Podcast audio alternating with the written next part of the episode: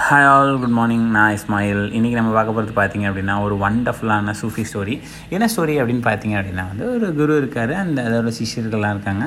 So இவங்களுக்கு எப்போவுமே ஏதாவது ஒரு பாடம் ரியல் டைமாக சொல்கிறது இந்த குருவோட ஃபார்முலா ஸோ என்ன பண்ணிட்டுருக்காரு அப்படின்னா போயிட்டுருக்காரு கடை வீதிக்கு போகும்போது ஒரு பர்சன் வந்துட்டு ஒரு மாடை பிடிச்சி இழுத்துட்ருக்காரு கயிறு கட்டி இழுத்துட்ருக்காரு அண்ட் அதை கொண்டு போயிட்டுருக்காரு இதை பார்த்துட்டு அந்த மாணவர்கள்ட்ட வந்து குரு கேட்குறாரு இதில் வந்து யாருக்கு யார் அடிமை?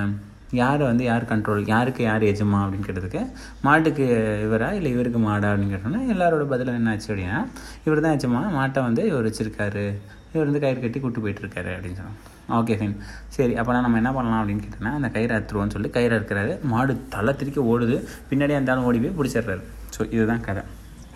ஸோ இதுக்கப்புறம் அவர் என்ன சொல்கிறாரு அப்படின்னா இப்போ பாருங்கள் அந்த மாடு வந்து பாருங்கள் இவருக்கு இவருக்கு அடிமைன்னு சொன்னீங்க.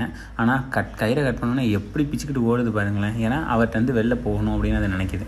இவ்வளோ தாங்க விஷயமே. நம்ம மனசும் அப்படி தான் நம்ம மனசு வந்துட்டு எப்போவுமே பார்த்திங்க அப்படின்னா வந்து குப்பைகளால் தேவையில்லாத எண்ணங்களால் தேவையற்ற சிந்தனைகளால் நம்ம ரொம்ப இருக்குது ரொம்ப இருக்கிறது வந்துட்டு நம்மளை விட்டு போகணும்னு நினைக்குது. ஆனால் நம்ம தான் விட்டு வச்சு கயிறு வச்சு கட்டி வச்சு பிடிச்சிருக்கோம்.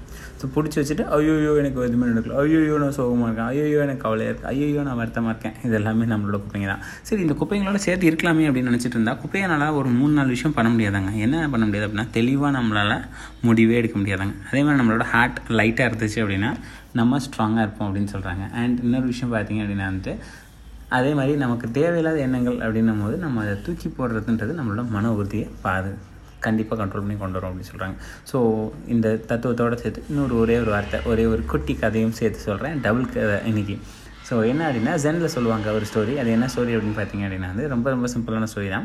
ஒரு குருட்ட வந்து ஒருத்தர் கற்றுக்க வராரு அந்த கற்றுக்க வர்றப்போ வந்து இவர் ஏற்கனவே வந்து குருட்ட கற்றுக்கணுன்றதுக்காகவே நிறைய ப்ரிப்பேர் பண்ணிட்டு வராரு ஸோ ப்ரிப்பேர் பண்ணிட்டு வரும்போது இவர் எனக்கு அது தெரியும் தெரியும். நீங்கள் எனக்கு இது கற்றுத்தா போதும் அப்படின்ற மாதிரி சொல்கிறாரு குரு என்ன என்ன பண்ணுறாருன்னு ஒரு கிளாஸ் ஆஃப் டீ வைக்கிறாரு. அந்த டீ அந்த கிளாஸில் வந்துட்டு டீயை ஊற்றிட்டே இருக்காரு. அந்த கிளாஸ் ரொம்ப வழியில் வரைக்கும் ஊற்றிட்டே இருக்காரு. ரொம்ப கீழே வந்துச்சோடனே அவன் சொல்கிறான் ஏ சார் குரு கீழே ஊற்றி பாருங்க அப்படின்னு சொன்னான். சொன்னதுக்கப்புறம் சொன்னார் இதுதான் தம்பி உன் கதையும். நீ அறிவால் ரொம்ப வலிஞ்சிருக்க.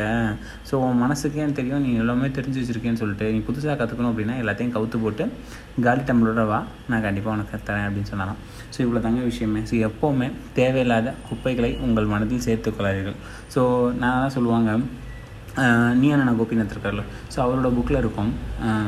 உங்கள் மனசுன்றது ஒரு குப்பை தட்டி அதை கவுத்து போடு அப்போ தான் குப்பை எவனும் போட முடியாது அப்படின்னு சொல்லுவாங்க. ஸோ ஆஸ் யூஷுவல் ஐ நானும் அதை தான் சொல்கிறேன் ஸோ உங்கள் மனசுன்ற குப்பை தட்டியை கவுத்து போடுங்க. எவனும் குப்பை போட வேண்டாம். தேங்க்யூ ஆல் பாய்